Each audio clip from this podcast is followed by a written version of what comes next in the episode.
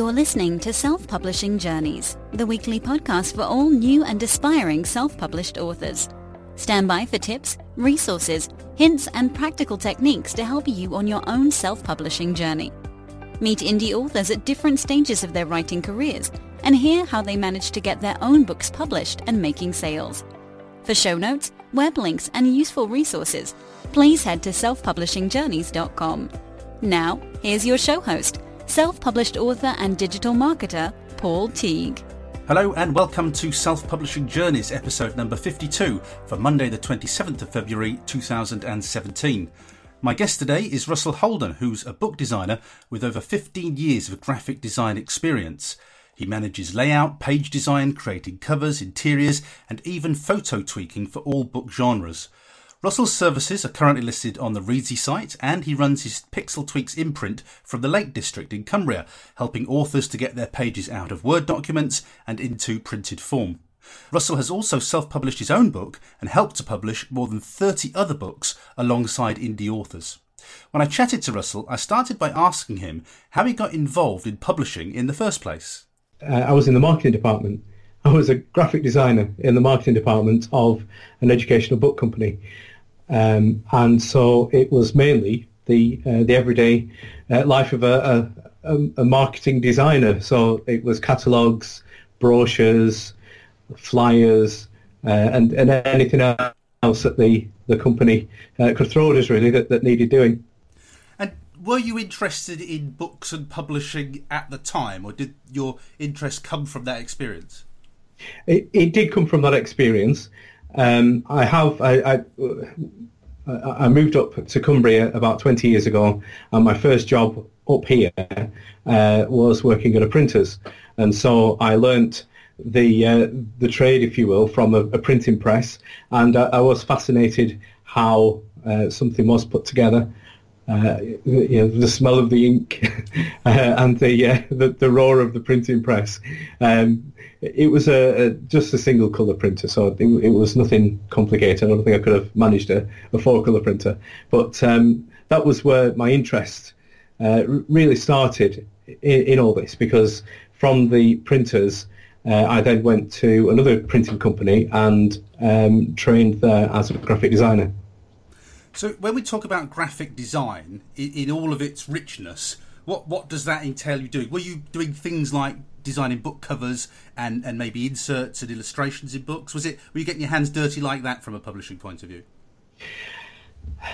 Um, occasionally, yeah. The, the company that I, I, worked with had a marketing department and a publishing department, and uh, on occasions we do work for the publishing department, and so that did in, entail uh, creating the covers for some of these books uh, and sort of doing little bits of the in, inside sort of thing. But uh, that was mainly done by the uh, the publishing department, by the editors of the company. Uh, but uh, yeah, I mean I, I, that's where I got the feel for for the whole format of it and the um, the working of it really. And how much of a, of a taste for the industry did you get from there? Because there will have been all sorts of other things going on within that within that business. Did you did you get a sense of that? Did you get an appetite for that? Um, it, I, I did. Uh, it, we actually did a, a couple of um, uh, sort of uh, in the, the, marketing department. We did a couple of jobs for local authors um, for the company, um, and uh, that really introduced me to the concept of self-publishing, um, aside from a publishing company, that, that someone could sort of walk off the street, if you will, and um, have written a book, and that book be transformed into something published, something on Waterstone's bookshelf or whatever. Um, and so uh, it, it, did really open my eyes to that concept um, and how uh, from a graphic design point of view, how sort of not easy, but uh, what a, a, sort of quite a simple process it was um, taking the skills that I'd already acquired. Now, when you and I first met in, in Cumbria, which is our home county, I think you were doing more um, sort of gra- graphic stuff rather than um, self-publishing stuff. Is that what you moved into when you moved out of the that publishing arena? Uh, it was, yeah, yeah. So from the from from the uh, publishing company, I, I went uh, self-employed, and I, I, did. I was a, a, jobbing graphic designer. So your business cards, your letterheads, your brochures, your anything, logos, anything that uh, that landed in my lap, I'd be happy to do. And then uh, I'm interested because uh, as a as an indie author, we're all we're all self-employed. Uh, we're we're all you know looking for the next job and looking to to keep the roof over our heads. Um, just on a personal, note, how did you find the, the transition from employed work and the, the lovely salary coming in every month to the, the you know the struggles and the uh, the challenges of being self-employed? Was that something you took too easily? I, I have been self-employed in the past years ago, uh, so it wasn't totally new territory. I knew what to expect. However, uh, I, I, wasn't self-employed as a graphic designer before, and so yes, it did uh, come as a bit of a shock to the system, having to actually go out there to, to network, to um, really sort of sell yourself or sell your services, um, and get people to trust that uh, trust in your services and trust in, in your ability to, to deliver really now, interestingly, you, I think I can't remember how long it was that you and I uh, you met, met down in, in, South Cumbria doing a training session, and then I, I heard about you again from uh, another contact. It's uh, more networking, and that contact said, "Oh, um, Russell's now moved into into self publishing." Oh, that's very interesting. So, when, when did that transition occur, and, and, was it was it a natural thing, or did it just was it just one of those things that you know came your way, and you thought, "Well, actually, I know all about this." It, it was, yeah. Um, I, through uh, another contact. This this was um, uh, actually while I was still at, at the publishing company. Um, a, a, friend of mine approached me and said, "Oh, she was um, uh, she was typing out a manuscript for someone, and uh, this chap just wanted a his uh, his manuscript converting into a book. Could, could I do it for him?" So I said, "Well, why not? Yeah." And so that's how I cut my teeth. Um, and it was um, perhaps about three or four years later that this chap came to me for his second book. Um, and I thought, well, yeah, I'll do a better job this time. I've got a bit more experience. And so we took a lot longer to do that book together. Um, and uh, coincidentally, at the same time, a friend of mine from Leeds, who is a self-publisher, was producing his second book and, and needed help. And he'd uh, because it was his second book, he, would amassed quite a bit of um, experience because he, he would published his own book himself, and so he came round and we both cobbled this book together uh, and really gained a, lot of experience from each other at, at that point. and so. That, that's how it sort of snowballed, and, and from then on, um, it, these were sort of uh, quite few and far between. It was maybe one or two, maybe a year that uh, uh, that sort of were, dropping on my doorstep, if you will, every uh, uh around about 2012, and then from 2014, as my uh, as these abilities sort of uh, uh, gained or, or, sort of spread abroad, if you will, um, I, I, got a few more people sort of knocking on my door and saying, "No, hear you can produce books," and, and that's how it snowballed, really.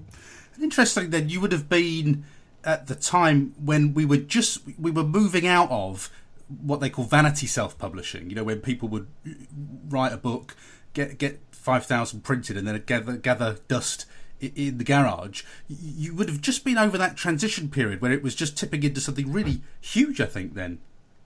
Well, that's right. The, the very first book uh, that we produced uh, with the, the, chap who, who approached me through a friend, uh, we took it to a conventional printers and um, it cost you know sort of quite a, a, lot of money. It was it was sort of twelve hundred pounds or something wow. uh, to get this book printed. Um, but by the time um, I'd met up with this this friend of mine from Leeds, he was the chap that introduced me to Lightning Source, and uh, his second book was printed for something daft like three hundred pounds or something. Um, and, and, so yes, it, it was. It, there was that transition period between um, it being something like say a, a vanity that, that you would um, that you would put your life savings into sort of thing uh, to something that was very affordable. And interestingly, even in self-publishing terms, you just dated yourself there because you got it published through Lightning Source, whereas us new kids on the block do it through Ingram Spark. Um, uh, so, so you can, always, right, yeah, yeah. you can always date a self-publisher by whether they're using um, Ingram Spark or, or Lightning Source. So, so what was Lightning yeah, Source like then? Because uh, again, you know, this was a first iteration in many respects of that service.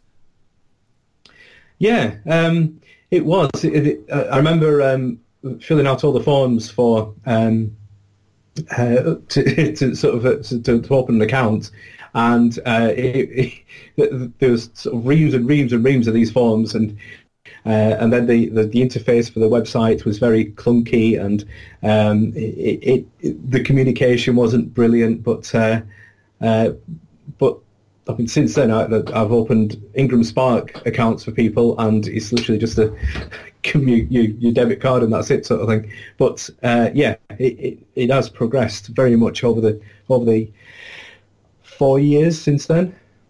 Yeah, and, I, have got to give them credit because I've I've used them for a couple of years, and, and I think they're making real efforts, Ingram Spark, to just uh, you know come up to a level with something like CreateSpace, which is an absolute breeze to use. And I think they're doing a lot of brilliant um, author education too, which is fantastic. So so so good on them. Yeah, that's it. Yeah, their, uh, their self help videos are, are, brilliant. You know, they, they have uh, they have a dozen or so on there that that explain the, the, the different stages step by step, and it is it's, it's not a it, it's not a mystery. It, it's it's open to to anyone uh, you know who, who wants to go down that route to find out all the information they need to publish.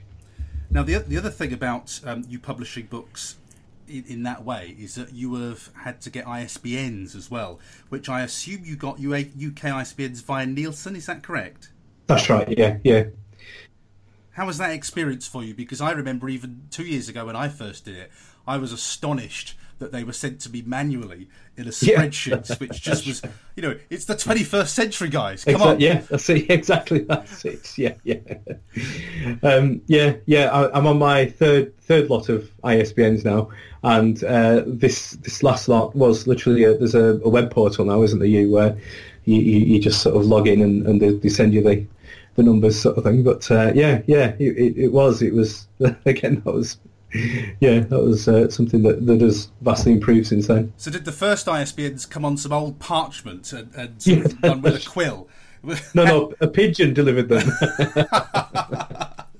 yeah, I mean, I, I, think they even they were a bit embarrassed. I saw a guy from Nielsen talking. Was it last year at an event? I think even they were a bit embarrassed by that, and I don't think the electronic portal could come soon enough even for them. So That's right. Uh, it, it's fair enough. But um, so you're on your third lot of ISBN. So so you're uh, I know you've I think you've done thirty books now. Is is that the latest tally, or higher than that now?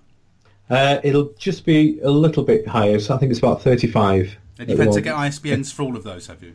Yeah, uh, no, no. So some of these are for other publishers.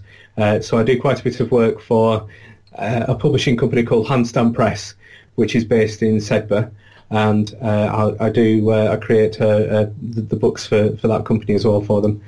Um, and there's been a couple of independent publishers who have got their own ISBNs, and I will I'll, I'll do the work and send it to the printers for them. Now, before I, I, dive into the hows and, and, what you do and the tools that you use and all of that, I just wanted to talk to you about your own self-published work. So you, you, you yourself have got a self-published work, and it's about a personal uh, medical experience that you had. And I'm going to try and say this correctly. Something called an acoustic neuroma. Uh, could you just describe what that is and how that led to you writing a book? Uh, well, this was in uh, 2004. Uh, I had um, I, I, experienced really bad facial pains, and after uh, a few months of uh, investigations, it, it, was discovered that I had a tumour, and the tumour was sitting on my hearing nerve, uh, and it, it, was called an acoustic neuroma. And uh, at, at, the time, they said, well, there's three options. Uh, you either leave it in there to grow, um, we uh, we use um, some kind of radiotherapy to shrink it, or we remove it. Uh, but unfortunately, um, the other two, the two of those options aren't open to you because it's the size of a walnut, oh, and so uh, so they had to remove it. Uh, now at the time, I, I, looked up information about it, and um, this was uh, back in 2004, and so there was lots of, of, sort of official documents about it, but nothing, um, not many personal experiences. Um, but there's one chap who had um, who had written a diary. This was in the days really before blogging had, had become a thing, uh, and he'd written a diary. Um, uh, that had explained sort of how he'd gone for an op- uh, hospital appointment and how he was feeling after the operation, all this kind of thing. So I thought, well, I'll, I'll do the same. And so that's what I did. I, I just wrote a, a, diary of my experience, um, uh, just sort of what to expect, really. And it was a bit of therapy for myself, but also it was it was sort of a bit of uh, just a bit of information that I sort of put down there. Um, and it, I, I, I wrote the diary for uh, probably about six months, and then updated it every couple of months because it was getting a bit repetitive after that. Uh, and then I updated it a couple of years later, and then um, it was being hosted on a free website, and, and that went down. And I still had the information, I had the HTML sat there, and so I um, I revisited it. This was last year. I thought, oh well, it seems I can do this. I might as well just stick it in a book. Um, and since then, so that's been 12 years now, um, no, 13 years nearly. Since then, I've also had a, a bone-anchored hearing aid uh, installed as well, uh, because the operation left me with single-sided deafness and a loss of balance on my on my right side, and so I had this um, this bone-anchored hearing aid, which is basically a, a screw in the skull with like a press stud on the end of it, and they stick a sound processor on there, and you can it, it transmits sound to the good ear, which is a, an excellent invention. It's fantastic. Uh, and so I included that in this book, uh, you know, the, the, sort of experiences with the uh, the Baha, they call them. Um, and um, yeah, so, so I, I, I, I, produced it solely for people who are going through the same thing. Um, I don't expect it to be a bestseller, or but if anyone's out there and um, they're thinking, oh, you know, what, what's going to happen? Am I, after a couple of weeks, am I going to be able to stand up straight? Am I going to be able to walk? Am I going to be able to ride a bicycle? Um, it, it, it's a bit of information. So. Uh, well, books like uh, this are really, really uh, important. If you if you find yourself in that situation, um, finding a book like that's like gold dust. You know, when you just can't get enough, you can't get enough information about something. When you if you've that's got exactly illness, yeah, yeah. Uh, the other thing that's what's interesting about this um, that I want to just dig into is it's it's a non-fiction book, but because you've used in your in your title in your your wording, your blurb, you've used uh, acoustic neuroma and something that I'm going to make a complete pig's ear of, a vestibular schwannoma. Schwannoma? Yeah, that that's right? it. Yeah, yeah, yeah. But you see, that's interesting because that's that's they're very searchable keywords. Th- those phrases. If you've got that thing, if you've got that issue, you're good to go online and look for that, and, and that should make your book very easy to find in that respect. Have you, have you ever thought of putting a blog up for it with that with those keywords in? Because this this gets my little spider senses tingling. Something like this. That's right. Well, I should do. Yeah, you're right. I, I, I consider it because to me it's, yeah. it's, a keyword blessing. That is uh, because um, it's not going to be. I don't know how, how many people um, get you know get this uh, have the same experience. You, you, you have a you know is it a one in a hundred, a one in a thousand, something like that? Um, I, I don't know the, the statistics, but uh, yeah, when I when I I mean, since then I I, I, I look up uh, the information up every, every, now and then, and it is quite a regular, uh, quite a sort of uh, so popular is not the right word, is it really? um, uh, no, uh, yeah.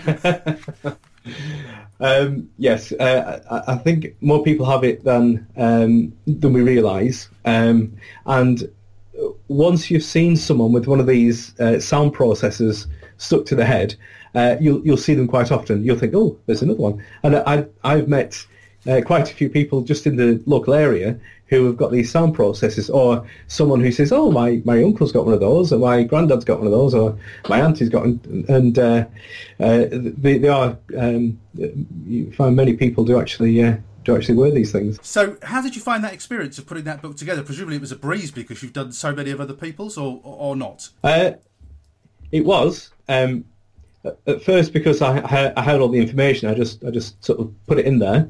But then I um, I felt the frustration uh, that uh, all these authors feel when they, they come to me, and it's the frustration of um, just wanting to add a little bit more, or, or just check it one more time, or just uh, j- just spell check it again, or oh no, hang on, I want to change that phrase. And I thought, no, there can. There's got to be a, an end point. There's got to be a point where you hand that over. Um, but it, it's really hard. It's really difficult to sort of say, oh, hang on, no, I'm gonna, no, that's it, that's it. I've had enough. No, no, that's it. I'll pass it over. You, have uh, sat through one of my sessions, haven't you? Have you heard my phrase "good enough to ship" or "good to ship"? Uh, was that, did I mention that in that session that you I think at? you did. Yeah, yeah, yeah, yeah. Where, where you know it's good enough now, and there's perfection above that. But when it's good enough to ship, you've got to get the thing out there, eyes. You'll never publish it. Exactly. That's it. Exactly. That's true. Yep. Yep. I, I want to ask you about how we've got covers. I know you do the formatting as well. So I just want to dig into the tools that you use to do what you do. Now, I'm guessing that when authors come to you, you're getting a Word document most of the time? That's right. Yeah, but nine times out of ten, there's a Word document. Uh, I did get an old WPS file recently, which is. Uh, oh no! I, I, know I haven't seen one of those since Adam was alive.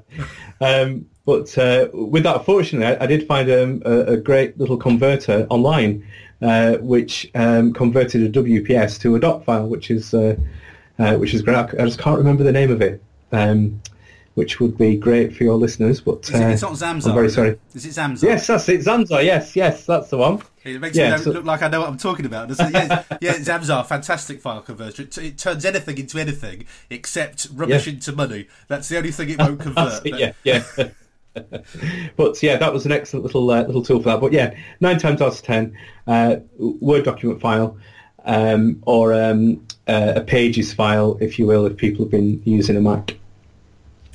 So after you've shed a little tear because you've seen the Word document come in, and, and Word documents are notoriously difficult to, to, format, you then move that into a bit of posh software because I've seen you using it uh, in, in your office, um, which is an, from the Adobe suite. How, That's right. Yeah. Um, well, just I always forget the name of it. What's it called? It's InDesign. That's right. That's the one. So yeah, yeah. now that that's not for the faint-hearted InDesign, is it? I mean, you know, you need to know what you're doing. I think with InDesign. You do, yeah, yeah. Um, it's uh, I, I, I can't remember the first time I used it now, so I can't remember how, how difficult it was. Um, but it, it is it is intuitive. I mean, all of Adobe things are they are sort of quite um, over-facing, but once you start to use them in anger, if you will, they are very intuitive to use. Um, but yeah, it isn't for the faint-hearted, really. so you would import a Word uh, document into InDesign, and then what what do you actually do when you when you actually format a piece of work? What what would you go through uh, in your role? Well, first of all, uh, with that, that text document, uh, quite often what I would do is, is put it into uh, something like Notepad uh, or something like that and, and, strip out all the formatting. Uh, any extraneous uh, uh, spaces, paragraph spaces, or um, things somewhere someone's gone a bit mad with the space bar or whatever. Um, get rid of all the extraneous formatting and then import that into InDesign. And so I've got a nice clean, unformatted um, uh, text set of set of text that uh, that I can then sort of begin formatting. And and then we're into fonts. Now I'm not a huge expert at this, but we have um, is it we have sans fonts and and what, what are the other ones? We've got serifs, don't we? We have serifs. That's it. So, yeah, yeah, uh, yeah. So so again uh, many people may be tempted to just format everything in Arial, which is not really a very good font. I think I use Garamond when I do mine. I quite like Garamond, but that that that is a serif font, isn't it, with the little bits on the end of the letters? Is that correct? That's right. Yeah, yeah, yeah, yeah, yeah. Just you should just do everything in Comic Sans. that's the that's the, the the font of the people. It's oh. just you know it's so so user friendly, so happy to look at please no, please no Comic Sans. Yeah. Well, what what do you go for? You must you must go for a you go for serif font, do you? Uh, I, I, I will I will again nine times out of ten I will go for uh, Garamond. Yes. Um, and uh, the uh, the Adobe version, which is Adobe Garamond, um, just because it's it's a nice font to work with. It's clear. Uh, it, it's uh, it converts well to um, italics and bold. um, and it's just a, a nice uh, a nice all rounder. One of the things that's always a sure sign of somebody who's a new web designer is they've got too many things on it. There's you know bells, whistles, and flashy things and all sorts. They don't go for clean design. Now I'm guessing, um, you know, with fonts. Uh, people who aren't experienced uh, in this tend to. Uh, I mean, you alluded it to, to, it there with Comic Sans, you know, but it's serious, isn't it? People yeah, do yeah. tend to go over the top with fonts, and I, I think plain and, and consistent is, is, a good policy.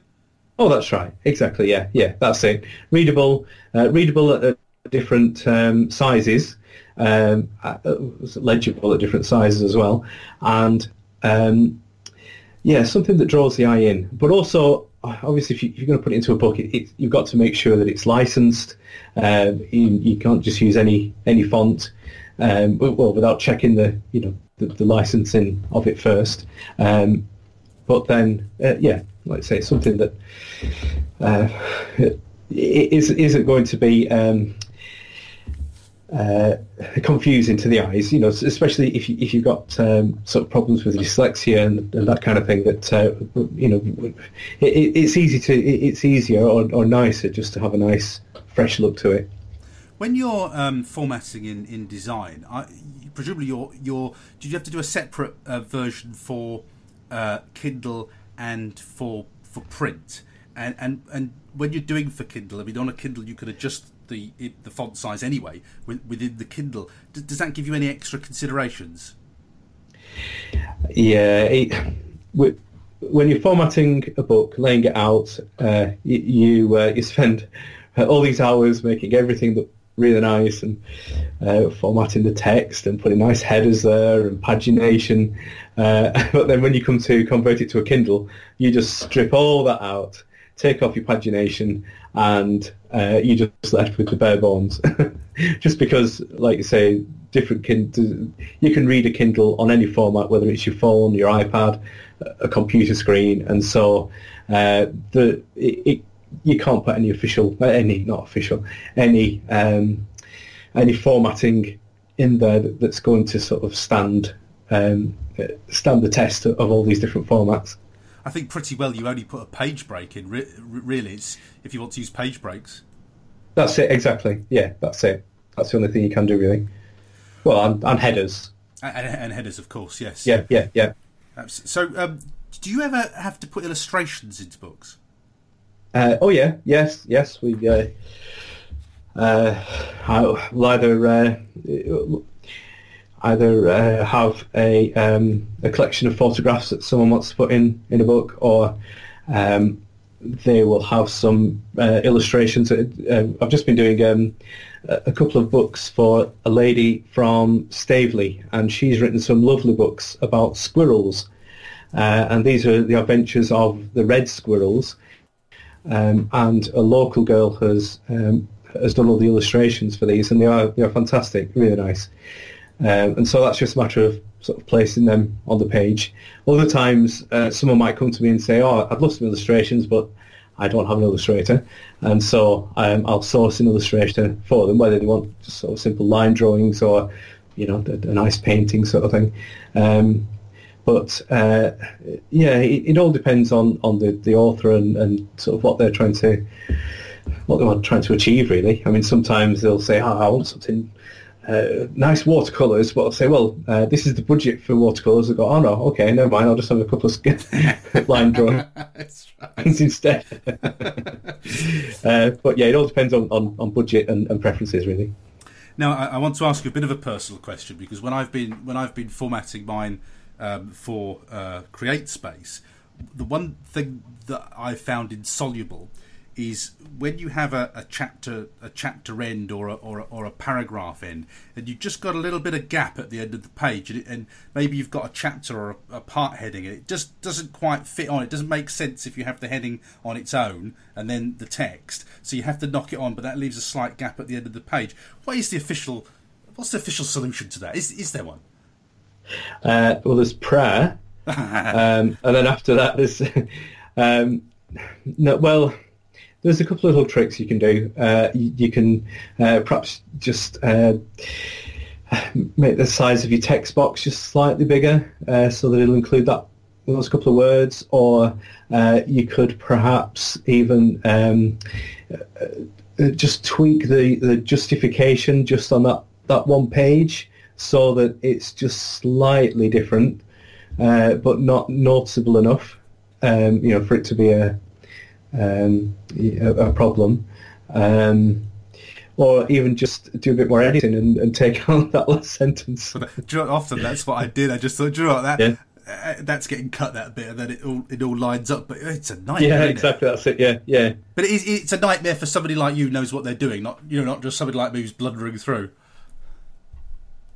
Well, that's right. Yeah, I mean, there are times when I, I, I do really like something to look neat on the page, and like you say, if there's just a, a, couple of words, a sentence, especially when you're doing uh, text wrapping, if you if you're wrapping uh, your, your, your words around an image, around a, an, an, illustration or a photograph, um, and there's just an odd couple of words at the bottom, they call them orphans. Um, it, it is very frustrating, and, and it does take a little bit of tweaking, and uh, you get it just right, and then uh, when it goes through the proofing stage, the author says, "Oh no, can I just delete a couple of words up here?" and then uh. you're back to back to uh, back to where you were before. But uh, yeah, it, it's it's uh, it is it's sort of there's a bit of OCD uh, associated there with, with, sort of trying to get everything to look nice and, and neat on that page. Yeah, I, I kind of in the end, I kind of went with it needs to look visually pleasing and sensible. That's what I, that's what I went for, rather yeah. than incongruous on the page. That's it, exactly. Yeah, yeah. And you mentioned orphans and, and, widows, and this is something that authors need to know about. You've mentioned the orphans. Uh, what, what, are the widows? Um, the widows are the uh, if you haven't got enough. Hang on. Uh, no, it's the like orphans test, it? are. It is, isn't it? The orphans, um, actually, I'm not sure. I tell you what, because I never have, I can never remember it either. No. I tell you what, I'll do. I'll I'll stick it's um, I'll stick a little bit on, of explanation on your show notes. All right, and then and yeah, we'll, thank uh, you. and we'll gloss over this. Uh, yeah, thank you. But it's like it's one of those things. I can remember somebody um, saying, "Oh, I went for an interview for a web designer's job," and they asked me what HTML means. And I said, well, what a pointless question. Who cares what it means? It's more important about, you know, what it does and how to deal with it. That's that's more important than knowing what it means. Um, yeah, that's that's my philosophy. exactly. Right. We will put an explanation of orphans and widows on, on, yeah. on the page because it'll help actually remind me what it is. But they're they're things you need to know about, and they're things you need to deal with when you're when you're doing this sort of thing. Um, another little technical um, question for you, Russell. Sorry, I'm sorry I'm if I'm asking you hard questions. Actually, there's also something called snakes. Have you ever come across snakes? Oh, no, in, I've never in, heard of a snake. Yeah, it, sometimes when you look at a, a page of text, you'll see um, a line that looks like a snake going down the middle of your text. Oh, yes. Uh, and that's something else that that can be uh, just sort of tweaked with a bit of justification and, and that kind of thing. But uh, yeah, look out for snakes next time. Oh, how interesting! I didn't know, but yeah. I know exactly what you mean. Um, it's like a sort of almost like a sort of zebra zigzag thing through through the page. Yeah. yeah. Um, just like an optical, optical illusion almost uh, caused That's by it, the yeah, print. Yeah, yeah, Oh, there we go. Well, there you go. We've learned something. I didn't never heard of snakes before. Um, the thing I was going to ask was about image size. Now, um, I, just flag this up for people who don't know, but when you have a lot of images in a book and you have it in a Kindle, depending on what commission rate you've got, you may find that you're charged the download costs for the for the images. So um, if you, I think it's if you're at seventy five percent, uh, uh sorry, beg your pardon, seventy percent royalties rates, you have to pay for the download costs of the images, which is not a huge amount, but you have to watch it if you're selling a lot of books. But if you're at 35%, you don't pay for those image download costs. So uh, the reason I'm, I'm saying that is I want to talk to you about image size, Russell. That when you put images right. into a book, um, do you have um, and put your fingers in your ears if you don't like this sort of stuff, this technical stuff? But you have a DPI presumably, but that you're aiming for dots per per inch, is it? Um, with yeah. images. Uh, yeah. So with, with an image, uh, 300 DPI is the is the norm. Um, anything less than that, uh, well, anything a lot less than that, we'll, we'll, you'll start to get uh, they'll look low resolution. They'll, they'll look a bit blurry. In fact, um, my uh, the book that we were talking about earlier on, the, the book that I've produced, um, the, there's about half a dozen photographs in there, uh, and I, I, only had the versions that I'd made web ready when I was putting them on the, the web diary, and they look shocking. They really do.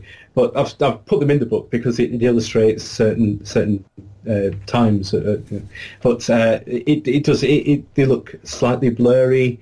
Um, they, just they just don't look uh, and pixelated as well. They just they just don't look right. Um, so that's why of 300 DPI is the the recommended uh, the rec- recommended size. And if I remember rightly, when you upload to Kindle, I think it does flag that there might be an issue with your images if they're too low a quality, doesn't it? I'm sure I remember that. Yeah, that's right. Yeah, I mean, and and again, if they're too high, if they're too low or they're too high, it's quite often you you've got to sort of um, do a bit of to and froing to uh, to get the resolution just right. Uh, I've, I found this with the CreateSpace when I I, uh, uh, I used that recently. I, I uploaded my cover, uh, and again, it, it, was going backwards and forwards. I, uh, it didn't. Well, I didn't put. I, I put a, a, a 72 DPI cover up first of all, and didn't like that one. So I tried 150 DPI and didn't like that one, and then the 96, and and yeah, sometimes it, there's a bit of trial and error getting this right. Yeah, absolutely. When when you've done when you've got your InDesign file ready, in what file formats are you then exporting that then to, to upload to CreateSpace? You're still using Lightning Source rather than Ingram Spark, I think. Presumably the new, new accounts will be Ingram Spark. Uh, yes, yeah, I'm still using Lightning Source. Um, a PDF, and it's a um, uh, it's a, a, print ready PDF. It's not just your sort of average uh, view on screen PDF. It, has got to have uh, uh the uh, crop marks in there, the bleeds, and uh, a sort of output for um, for print. So that's output um, to CMYK ready, ready for print. Right. Okay. Now I know that that I know that sounds geeky and technical, but but let me tell you something that I've come across in. Uh, this is one of the reasons why I got frustrated with Ingram Spark actually, and, and CreateSpace doesn't have this embedded fonts. You know, you know the embedded font issue with yeah. with these. Can can you? This is something that I didn't know about, but I've to my great pleasure I've learned about in self publishing. Um, what is an embedded font, and why is it important when you upload it in, in, in a PDF version of your book?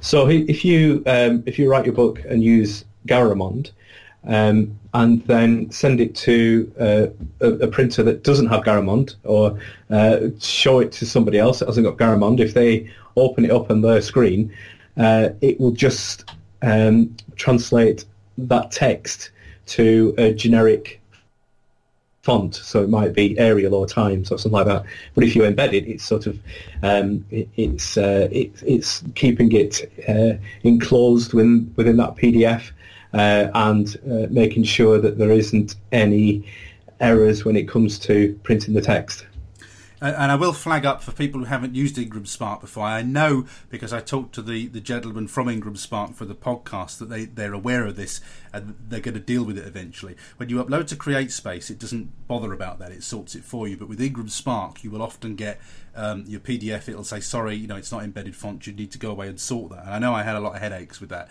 trying to work out how they uh. you embed fonts uh, it'll be done in uh, InDesign presumably, but when you go from Word to a PDF, which is what I was doing, it's a lot more complicated. Yeah, it, well, it's it's the PDF setting uh, when you when you uh, when you create the PDF. It's, it's at that stage that you um, that you use a PDF output setting that uh, that will embed your fonts and uh, flatten any transparencies and uh, sort out the um, uh, sort out the CMYK issues for you and uh, everything else. Really do the washing up and uh, make sure the windows are clean. and do everything for you. so that that's got the inside of the book. We haven't even done the outside of it yet, and, and you do the covers as well. So um, where did you sort of learn that? Because that's that's a that's quite a fiddly and technical thing. I, know this because of spine widths. You, you need to know the number of the pages to determine the spine width, and got to make sure the print's all aligned. And oh, I'm pleased other people do it. oh, that's it exactly. Yeah, uh, I mean, because of my graphic design background, covers, uh, you know, are no problem really. Um, and uh, I, am I'm, I'm always happy uh, to be led by the um, by the author. Uh, you know, they have a, a, generally have a vision uh, of, how they want things to look, or um, they'll have a, an image themselves that they'll say, oh, I really want to use, use, this sort of photograph of my mum or whatever. But yeah, so I'm, I'm very much led by the uh, by the author. And like you say, uh, spine widths um, generally right at the end of the project when we know how many pages there are going to be. um, the uh, Lightning Source to a cover generator. And so you, you, put in the information, the size of the cover, uh, how many pages, the weight of the paper, and um, they will then send you uh, an InDesign file uh, with all that information on, with a with a correct spine width and all the bleeds and everything you uh, everything you need. And so just, very just, handy. Just explain uh, bleed to, for people who don't know what bleed is.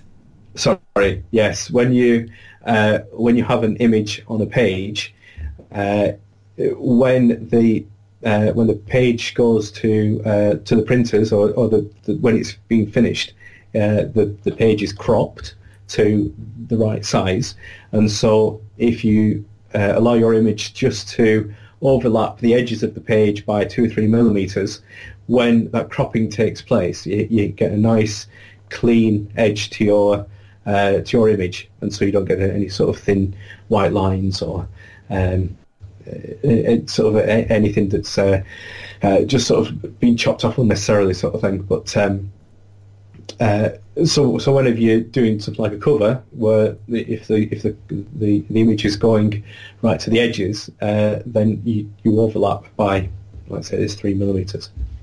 Now, the other interesting thing about the way that, that, that, you work with authors is that you've got a couple of imprints for Pixel Tweaks, your business. Could, could you just explain what having an imprint means? Because we hear a lot of people setting these up now. A lot of indie authors are actually setting up their own imprints nowadays. Uh, in order to, um, this is going back to the ISBNs, in order to uh, to order your ISBNs, you need to have an imprint. And so um, the imprint I use is Pixel Tweaks Publications, um, and uh, that is my sort of publishing handle, if you will. um, but uh, the imprint uh, is is something that you can um, you, sort of not. I'm rambling a bit here. Uh, you, you you're not fixed to one particular imprint. So, if for instance you uh, do a lot of children's books, you might want a particular imprint for your children's books, sort of, I don't know, Happy Valley Publishing or something. Uh, if you do a lot of historical books, uh, you might want an imprint which is sort of, you know, Sturdy Castle Publishing. Hmm. and so you have um, different imprints for different genres. Uh, I know this is how the, the big publishers uh, big publishers work. Uh, but I, I, mean, I just have the one. I just have the Pixel Tweaks publications. But uh, uh, but it's it's sort of an identification of your uh, of your of your business, if you will. Yeah. so so so you could you, you could make them up so long as you're not using somebody else's. I, I'm guessing it's like like naming a business in many respects. Exactly. That's it. Yeah. Yeah. Fantastic. Yeah. So, that, so that's what an imprint is, and anybody can have an imprint because it sounds really posh when people say, "Oh yes, Lovey, I have an imprint," uh, but it's just a name, a, a, a, a, name under which your collection of books comes out. That's all it is. That's it. That's it. Exactly. Yeah. Yeah. Yeah. You have on your Facebook page this amazing array of the thirty or so books that you've now been involved in producing. You must get a real sense of pride. Actually, I know you didn't write them all, but you've worked on them all uh, and put a lot of hours in. You must get a real sense of pride when you see all those books on that visual shelf that you've created on your Facebook page. It is, yeah, it is. It's uh, I, I, do sit there quite often and look at the bookcase and go, yes, I, am very proud. I'm very proud to have had a part in all these.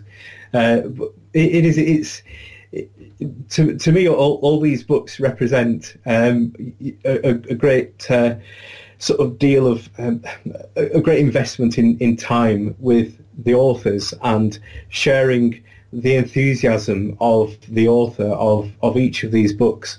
Uh, it's a real privilege to sort of have a little bit of a glimpse into into their um, into their lives and, and sort of the, something that has been the, the passion uh, for you know for, for many years for some people. And, and this has been their lifelong uh, you know, sort of achievement to, to produce a book, and um, it, it is it's a real nice sort of sense of accomplishment, not just the, the sort of physical work of it, but you know the, the fact that um, I've been able to contribute to you know to sort of uh, the ambitions of all these people. If you were going to give um, authors coming to you some advice about how what sort of state to bring their work to you in, what what would you say? How how could authors make life easier for themselves?